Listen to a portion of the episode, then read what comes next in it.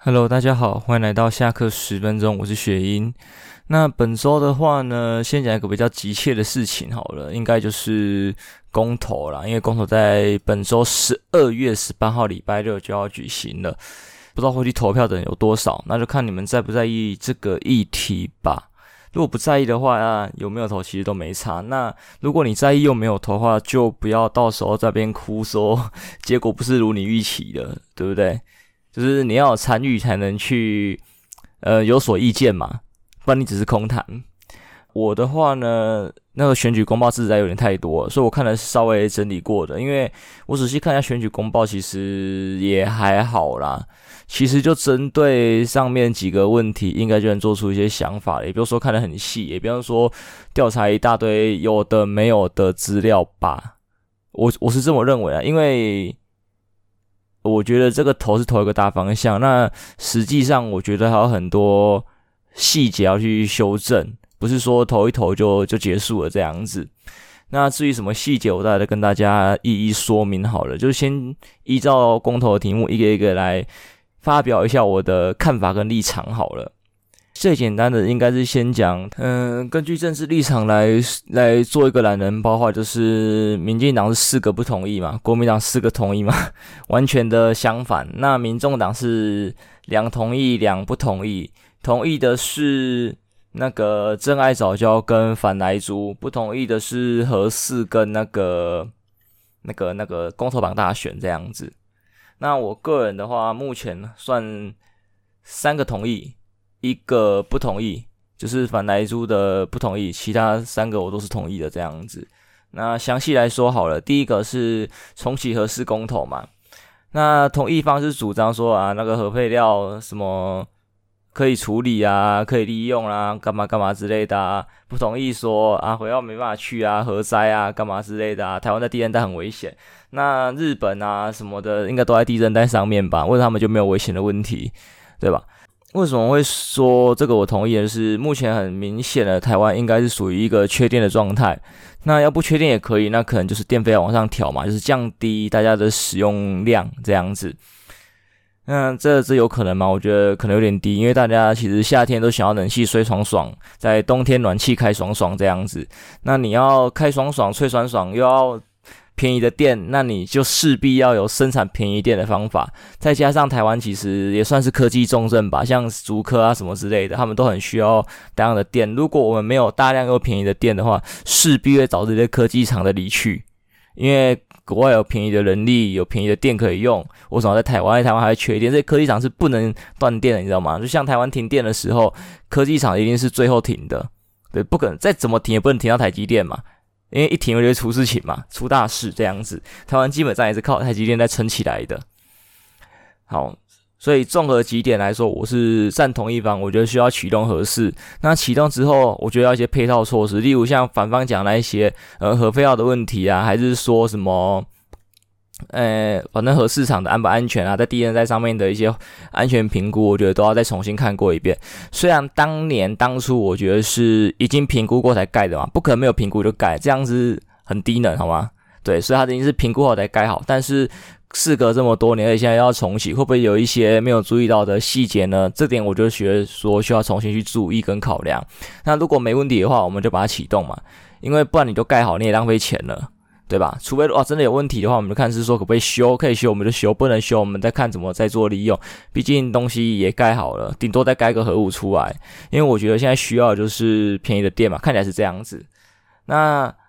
其他的像说什么核废料那些问题，我觉得目前可能还好吧，因为常常大家在吵，多年后可能会有一些问题。可是我们现在看到的问题是好几年前的核废料所产生的问题。那随着时代的进步话，这些东西我觉得一定会慢慢的有可以处理的方式，可能只是成本比较高，因为需要比较复杂。但是未来未来成本可会不会越来越低？我觉得应该可能会。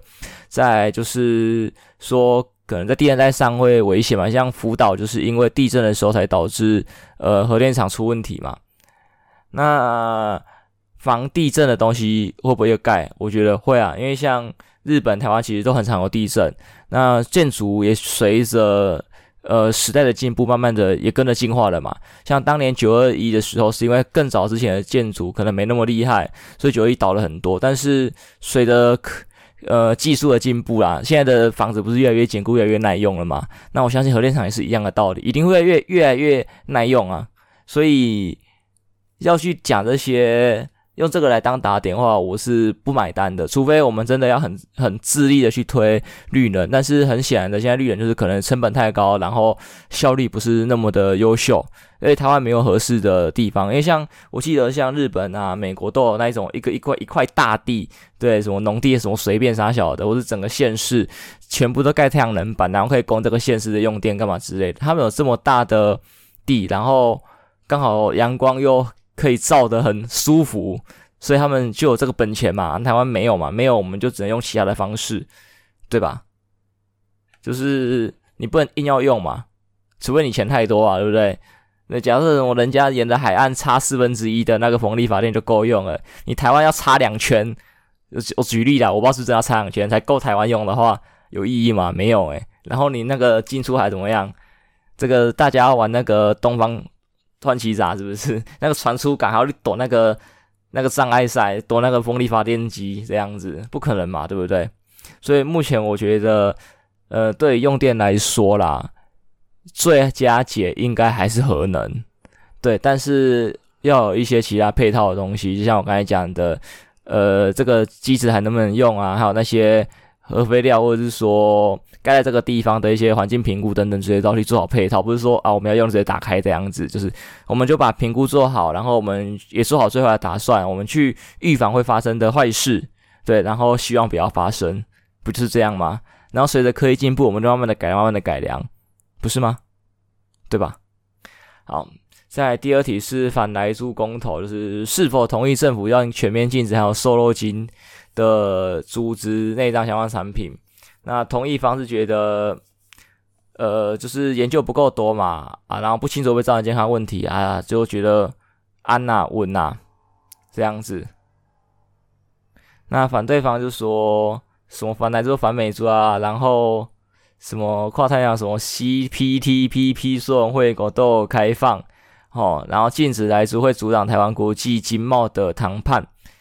那这点我会投不同意，就是说，呃，虽然前面那个人讲的有道理，就是它的剂量会不会对人体造成影响，可能不清楚、不成熟，还有就是说，不可以用国人的呃健康来当做谈判筹码。那我觉得也是合理，讲的很合情合理。但是如果在一个条件下，就是说，呃，今天。我们有把那个剂量明确标示，就是这个有用那个瘦肉精的啊，都标出来，剂量都有标出来，要不要买你家的事。对，市面上还有其他款的猪肉你可以选。那在那美式，如果说全全部的猪肉都只有有含有瘦肉精的猪肉，那问题就可能有点大。对，就是你可能就是要赌。但是呃，我们有很多的肉可以选，我们的市场上不只有来猪可以选，我们还有台湾猪啊，还有其他国家猪可以选的话。那我觉得这个可能就不是问题，就是说我们一来可以来当做国际谈判的筹码，对吧？因为说这国家弱小的时候就是要吃一点亏。假设它是真的不好东西的话，我们就要吃亏，拿取一些我们想要换取的利益这样子。再就是，那我想刚才讲的，有标示清楚的话，你民众自己会判断你要不要选择。你敢吃的人就吃，你不敢吃的人就不要吃，就这么简单而已。那等于说我们是一个可能呃杀伤力蛮低，然后又可以换到一些利益的方法。简单讲就这样，这题没有什么好讨论的，我觉得就这个样子而已啊，就是只要它可以让你选，然后标示清楚，那我觉得基本上没有什么问题。然后你还可以跟别人谈谈条件、谈优惠，我觉得还好，对不对？就是你没有太大的损失，除非你说今天真的只限制一款猪肉的话，那问题就很重了。这样子，好，再来下一题，公投榜大选，你是否同意？就是公投成立、公告成立以后一个月至六个月内，该期间内所有全国性选举时公民投票应与该选举同日举行。同意方是指一线刑法以专设公投日之方式举行公投的投票率会过低。然后国民党就觉得说，如果合并的话，可以省下六倍的经费，然后可以增加他的那个公投的投票率这样子。那反对方是觉得说，呃，在二零一八年那时候的公投榜大选嘛，投票投票的程序就是很冗长，有点混乱。诶，还发现说投票期间结束。就是有的在开票，有的还在投，就是你懂吗？就是开票跟投票同时进行，那就会混乱。那味道这个东西是不好的。但是经过了二零一八到二零二一这几年，九十一三年了，我觉得当初有发生，因为是第一届的话有发生过错误，后面就可以修正嘛，对啊，你很难很很难做的东西都是在第一次举办的时候都可以很完美的举行。那你既然就知道问题在哪里了，你就可以做修正跟改良，然后慢慢的把它越变越好。不然的话，你就要提出其他方法来减少经费跟提升那个大家的投票率，因为很明显他们没有在反对方没有在针对经费跟投票率这点有去针对的话，就只是。冗长跟混乱而已嘛，还有就是可能会有程序的上的问题，所以说省经费跟增加投票率，这可能是真的是优点，真的是可以发生的。对，所以他们不同意方才没有打这一点。那在这个情况下，我觉得就是大家集思广益，对，可能招募一些厉害的人手来规划一下我们这个票到底怎么投，还是说我们简单一点，最简单就是人力增加嘛，对不对？人力增加，投票投开票所增加，然后分散一点，是不是可以让大家？就是可以快速的投完票，或者说什么厉害一点的，用那个自然人凭证，然后可以线上投票干嘛之类的，也是嘛。因为自然凭证我记得也是一个人绑一个人的嘛，对不对？所以也是一个方法嘛，在家就可以投票，就跟缴税一样嘛，对不对？一定会有越来越便民的机制出现。我觉得投投票也是一样的，那就是要去想怎么做嘛，对不对？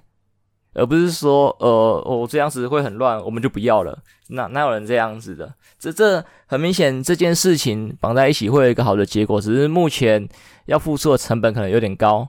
那你就因此打退堂鼓吗？我是觉得不会，因为我觉得我看到的是，如果我克服了这个问题，我能得到利益比较大。对，我能得到什么？就是省下六倍的经费跟呃增加民众的投票率这样子。因为很多投票我觉得都是呃投票率太低，是一个很严重的问题啊。台湾投票率真的普遍偏低。除了像我记得几年前的总统大选是上一次啊，上上次就是还蛮高的嘛，对不对？就是近几年其实公民意识抬头，大家都有比较在关注社会议题，还有就是政治上的那个对。虽然不论你们是为什么关注，哎对，但是我觉得有关注就是好事啊，对，大家都一起来讨论一下。你不能不关注，然后又赞叹这个感叹这个社会的不公还是啥小的？就像我最前面讲的嘛，就是你有参与的，你要批评。OK，没问题。那你不参与了，他旁边说风凉话，就觉得没有意义，好吗？对，你把你说风凉话在实验里投票，不是更好吗？是吧？甚至你可以在你的网络上发表你的一些高见，我觉得也很好啊，对不对？虽然可能就是在网上会有各种论战，但是都是讨论的嘛。因为说不定你虽然不是很厉害的人，但是你有可能蹦出个很棒的想法，也不一定，对吧？我觉得十个人就可能有十种想法，那说不定。你不一定是书读最多的，经验最最多，但是你真的是有可能提出很棒想法的，所以我觉得可以采纳大家的意见，大家去讨论这样子。然后好像扯远了，我觉得就是公投绑大选这一块，我是觉得我是同意的，我希望 OK。但是就像前面讲的嘛，每一个同意跟不同意后面都有一个配套措施，就是要怎么去克服这个投票冗长还有混乱的问题，对吧？因为像你看省下六倍经费，然后。但是会导致冗长跟混乱，那我们就变成省三倍嘛，对，多花一点钱，让它比较程序冗长跟混乱，是不是也是一个方法？是吧？而且而且我们还省到钱了，就是一举两得，不是吗？而且现在投票率就是一举三得了，这不是很好吗？对不对？好，在下一题的话是真爱早教公投，你是否同意中国第三天然气接收站千里桃园大潭早教海岸及海域？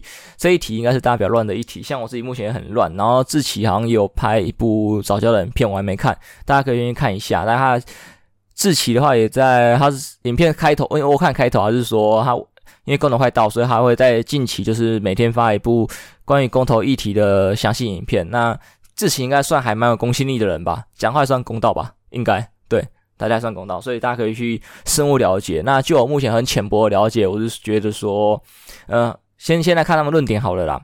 同意方是说，呃，我们藻礁要七千年形成，然后有独特的环境生态，但是我们被那个天然气接收站给破坏这样子。好，那再来就是。该怎么讲？反正就是，如果供气不顺啊、减煤啊、温室气体排放啊，然后很多工业区啊发生事故严重影响，所以同一方就是觉得说应该迁离，就是我们要保护环境。那不同意方就是说，呃，如果我们取消了，我们就会没有天然气啊，没有天然气呢就会没电这样子。然后而且那个地方的早教其实已经没有了，所以你没有担心破坏环境的问题。对，因为环境已经被破坏完了。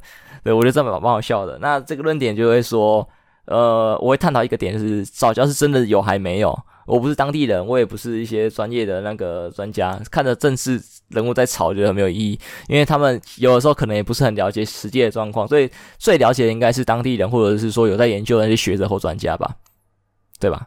好，那。假设后面如果学得出来讲话，我觉得就可以作为参考啦。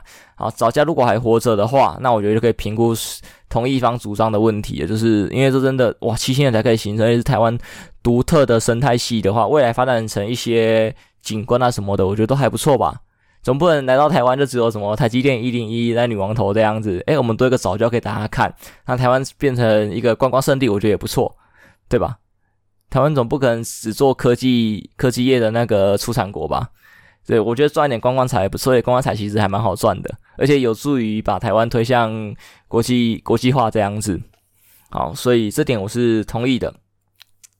那如果他真的没有藻礁的话啦，就是因为这一点才要盖，我觉得就就是不同意厕所，我觉得也还好，因为那就来探讨天然气的发电量多少了。如果发电量少的话，那其实拔掉又可以让环境变好，我觉得是诶 OK 的，还不错。对，但是因为他提提到不同一方提到一个重点是说，呃，会让台湾电空转啊，干嘛之类的，就是说，诶是它占电很大，是不是？如果它占电很大的话，既然都要读，那我们要不要考虑核能呢？核能便宜，量又大，对，修个短化东西，你为什么不要？所以其实真爱找到这一题，我也想要跟核能绑在一起。就是看起来，如果我们核能过了，我们找到这个就可以弄掉。然后，如果这环境是可以富裕的，我们就把它富裕起来，对，我们就可以得到便宜的电跟一个漂亮的环境，不是吗？对，虽然就是有好有坏嘛，对不对？虽然核能可能还是会破坏一点环境，但是至少我们救了一个。我真的好奇怪哦，呃。不管停哪一个开哪一个，一定一定是一停一开嘛？对，目前看这两题是一停一开嘛？对，不是不是停核能开开那个天然气，就是开天然气停，诶，就是开核能停天然气，就是这样子嘛？一停一开，那哪一个停哪一个开都会对环境造成影响，对吧？所以呃，我觉得啦，目前我的想法是 CP 值最高的应该是核能，虽然最危险的应该也是核能。但是我相信科技会克服这个问题的，因为全世界还是很多地方在弄核能，虽然他们有在往绿能的方向走，但是不得不说，现在核能还是最赞的，CP 值最高的，对啊，因为绿能真的是没有办法，而像台湾的地就这么小，除非我们把西台湾吃下来，我们地够大，那你要开始绿能，我觉得没有问题，那完全没有问题，但是很显然的没有。还是说我们直接往那个东台湾，我没有东台湾，就是往太平洋，对不对？直接那个垃圾填岛，填出那个好，填填出很填出第二个台湾，第三个台湾，那上面开始用绿能干嘛之类的，然后还要填得很刚好，在那个太阳可以照到很久的地方这样子，那那我觉得没问题啊，对啊，总之大概这个样子吧。藻礁我觉得这个是最模糊的，然后可能跟核四会绑在一起。其实莱猪跟工作绑大选都是算这一次的。呃，烟雾弹吧，吧，嗯，是是是两题吗？我有点忘记了。对，我记，我觉得就是两个很重要加两个烟雾弹的感觉啦。那至于实际情况怎么样，大家就自己再自己思考一下，好吧？总之，我个人是再说一次，合适我是同意啊，来租不同意啊。那个公投大选同意，早交同意，就这样。我是三个同意，一个不同意，这样子，好不好？我不，我也不是说什么我生男，我是生女，反正就是依照情况来看的这个样子。对，好，那比较硬的话题谈完了，我们来谈一点可能轻松的，好了，轻松的我们先尬个几个短篇的，好了。短篇的话，第一个，呃，那个女仆咖啡厅倒了，呵呵，呃，也不想呵呵，就是。我之前不是有去过一家女仆咖啡厅嘛，在前面的集数有提到那个女仆，我觉得还蛮蛮不错的，然后整个环境啊什么的都是有有特色的。然后后来据说有爆挂嘛，那我也没实际看那个挂的怎么样子。那今天又偶然看到一点点的挂，那就不方便多说了，对，我怕出事情。那总之那家店是 FB 就自己公告说他们租约就是不续租，所以只开到今年年底了。诶，三小就是他们这么有特色的店，我觉得是有竞争力的。但是为什么开这么短，我也不知道。而且，其实，在今天发这个公告之前，他们的每一篇贴文都还会有真女仆的情况出现。所以这个租约到期，我觉得很像是一个借口，关掉的借口。我觉得一定有些其他的未爆弹没有说出来，不很奇怪嘛。你直到昨天都还在说我们在找女仆，然后这这半年来也没有看到你有要倒掉的迹象。对，生意看来还可以，活动都有在办，女仆一直在招新人。然后今天突然就说啊，我们租约到期了，不续租，所以营业到月底这样子，年底这样子。如果你说今天有盖一个，就是说啊，我们租约到到年底，我们会另寻其他的点，好，然后再重新开幕，那我觉得可能还 OK。然后原班人马就过去。你今天没有后续这个配套，就直接说我们就是营业到年底，所以我觉得一定是有其他的挂吧。可能我想太多，但是我觉得往这个方向推论是很合理的，对吧？好，再说到女仆咖啡厅的话，就会觉得。近期不知道是呃灾难财，就是寂寞财太好赚还是怎么样，所以女仆咖啡厅越开越多家。那其实呃该怎么讲，品质我觉得参差不齐吧。虽然我们去过很多家，但是只只论女仆的长相，虽然这样子可能很我不知道是不是很父权，或者是说什么我被女权团出征，但是女仆的长相。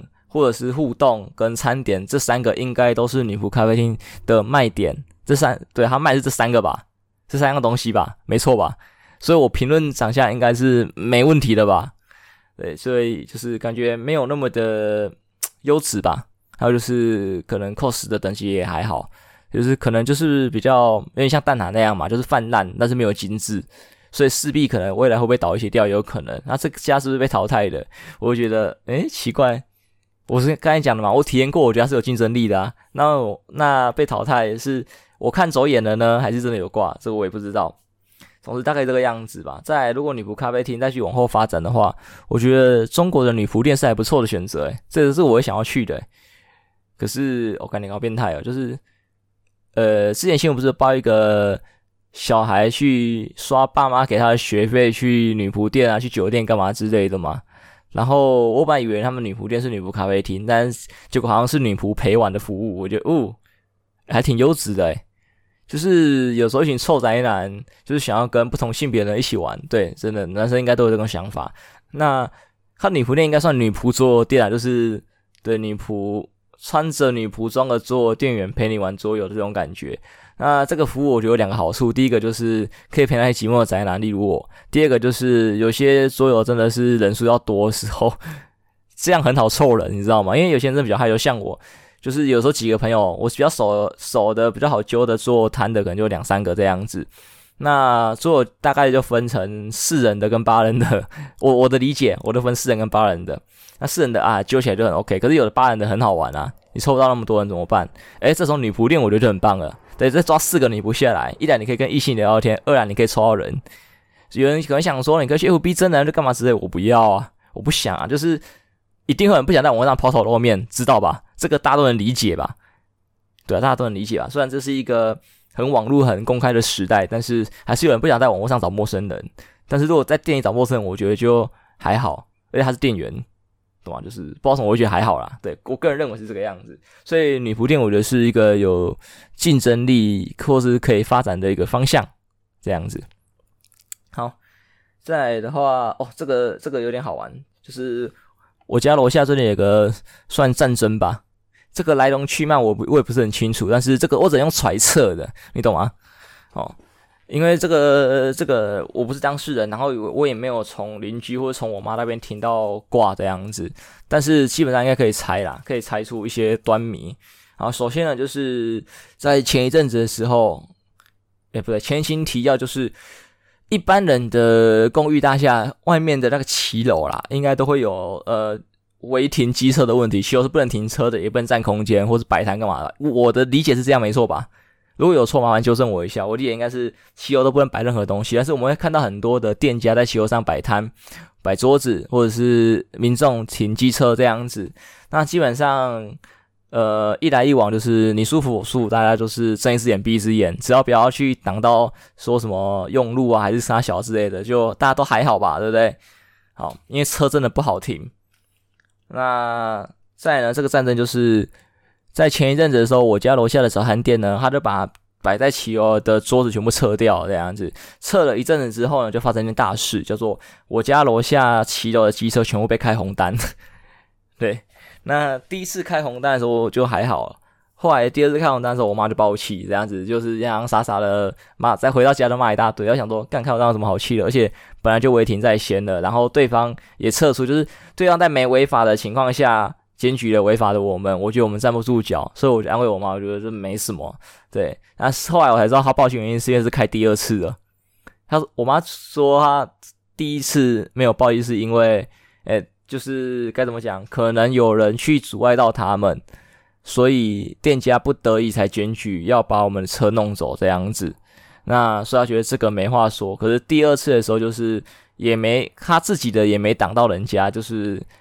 就是很奇怪，就是不知道为什么被检举，就是因为说真的，家早餐店在我家也开了三四年以上有了吧。那一一直以来都是这个模式，就是他们有在骑楼设摊，我们有在楼下停车。那每个礼拜二他们其实是店休的，所以其实在礼拜二的时候，他们的门口会有人停车，但就是礼拜三的时候车就要移掉，就是这样，大家就是。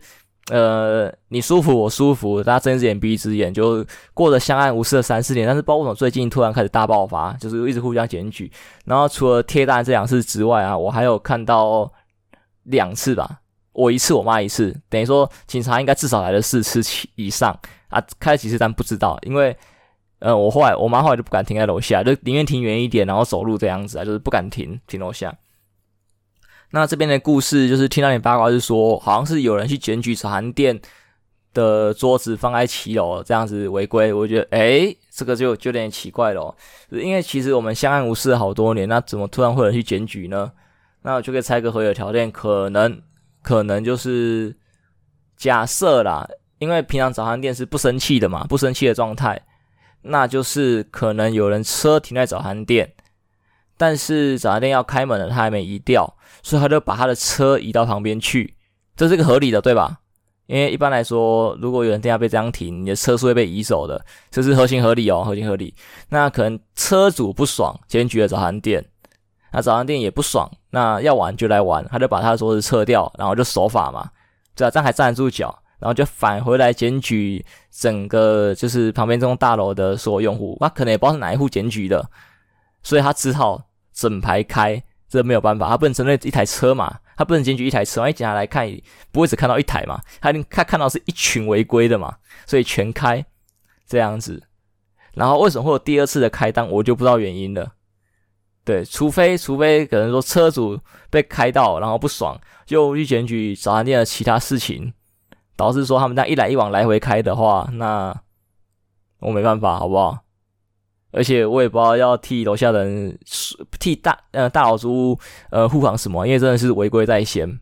那其实旁边要说停车点的话，我家走一段路，其实对面公园可能有一点点的点，不然就是再走一一小段到隔壁的医院停。虽然这样子可能很怪，就是对，那医院停车场应该是给去医院的人停的，但是却变成住户在停。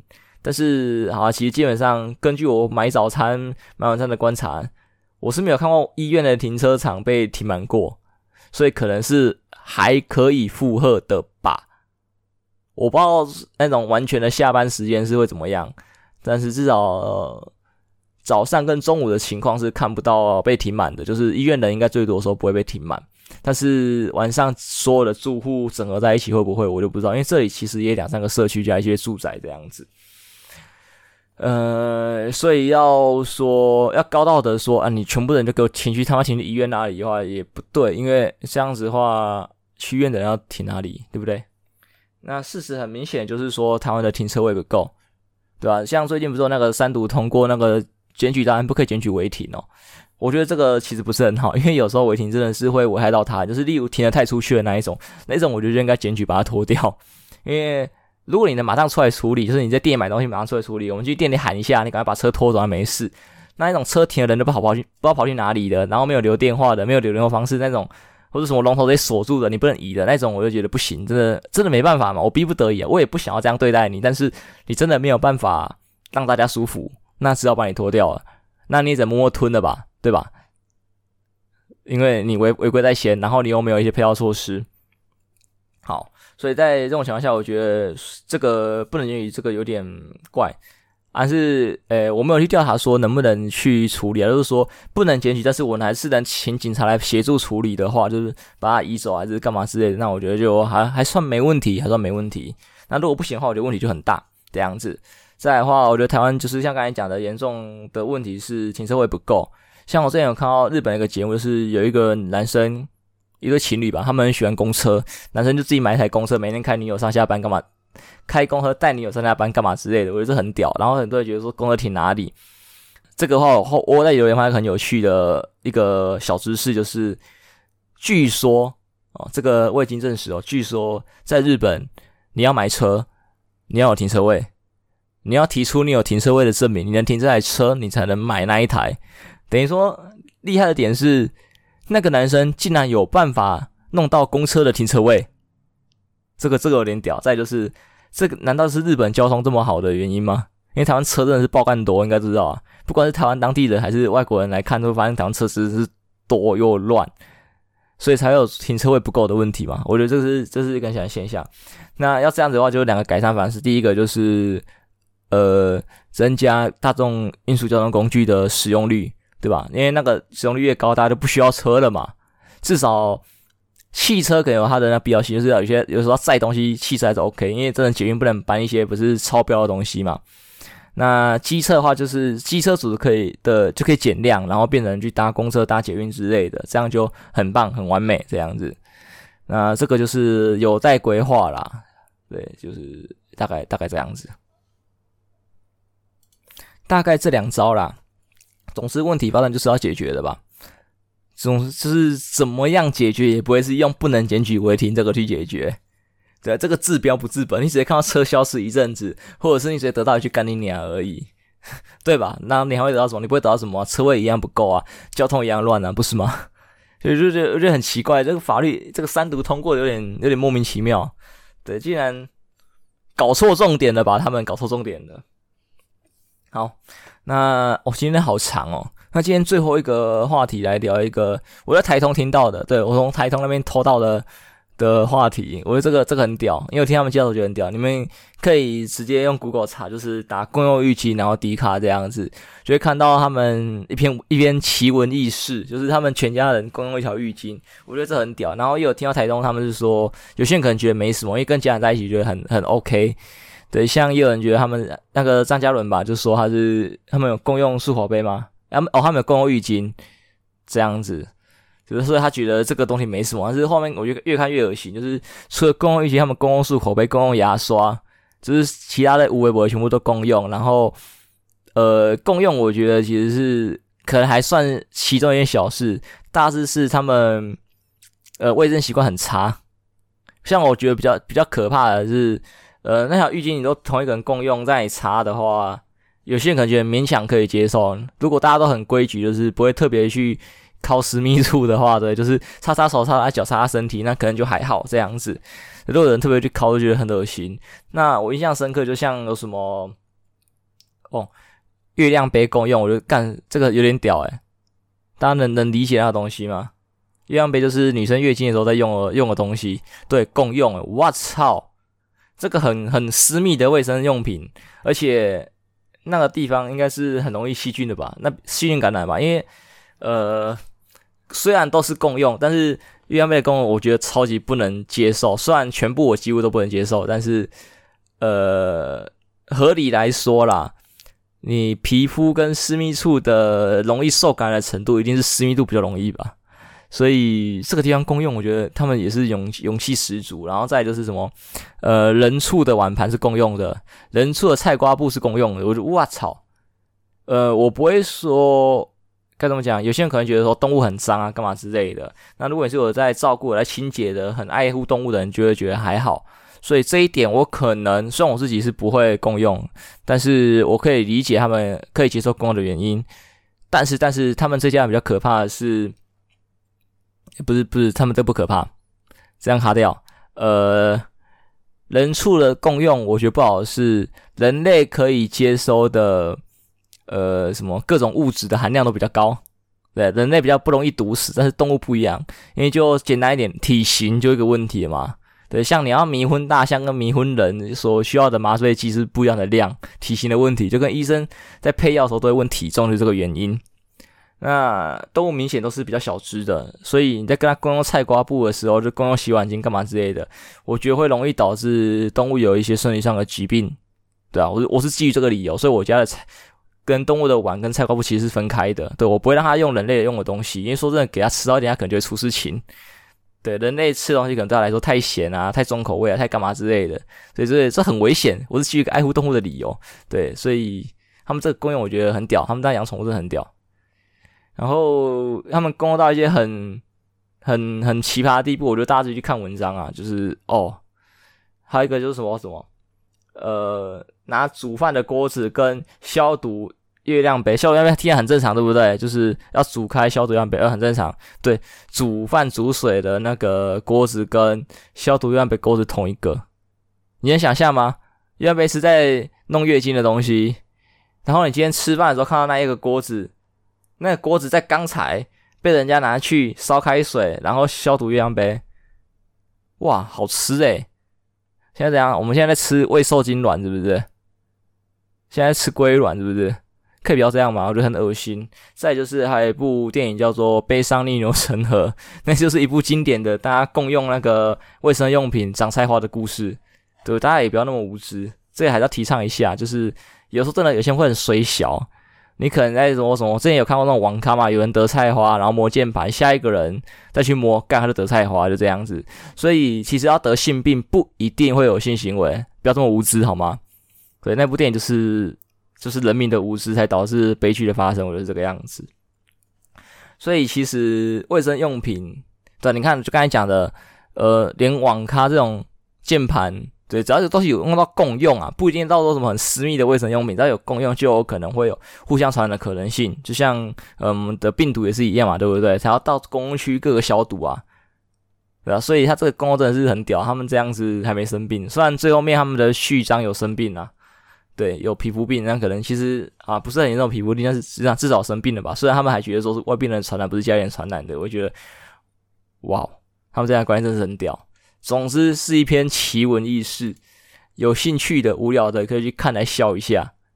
我觉得是笑一下的东西啊。虽然你可能一边笑一边觉得恶，对，然后警惕一下自己哈，真的是不要跟他们一样，也也没有。也没有批判他们的问的那个点啊，就只是好尊重他们的选择。然后我希望他们是知道可能会有什么后果才这样子做的。